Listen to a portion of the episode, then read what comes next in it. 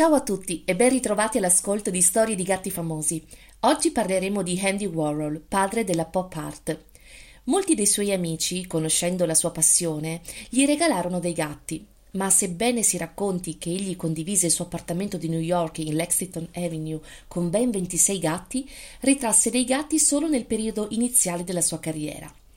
Egli divenne popolare soprattutto grazie alle serigrafie di molti personaggi famosi, prima fra tutti la celebre Marilyn Monroe, ma ben pochi conoscono il libro pubblicato nel 1954, interamente dedicato ai gatti, intitolato 25 gatti di nome Sam e uno di nome Blue Pussy.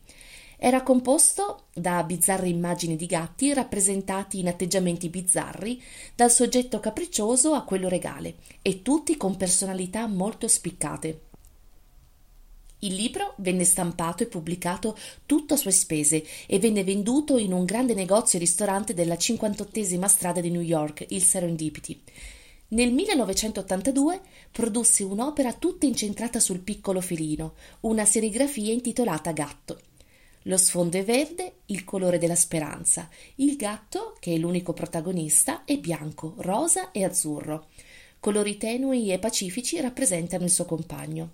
Il gatto, principalmente bianco, quindi candido e puro, diventa rosa in prossimità del cuore, mentre l'azzurro ne sottolinea l'espressione del viso e quindi la sua forte personalità.